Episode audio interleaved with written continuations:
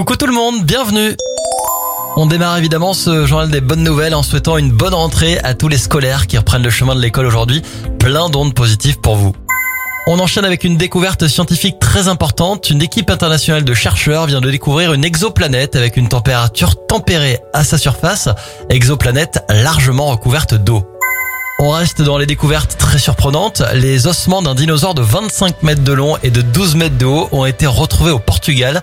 Selon les premières estimations, ce dinosaure serait le plus grand jamais découvert en Europe. On termine avec la belle histoire du jour et une rareté dans le monde de la danse. Un Anglais qui avait perdu l'usage de ses jambes à 15 ans quand il était élève au ballet de Londres va retrouver le plaisir de la danse 9 ans plus tard. Cet Anglais va tenir le rôle titre d'un ballet en dansant dans un fauteuil roulant.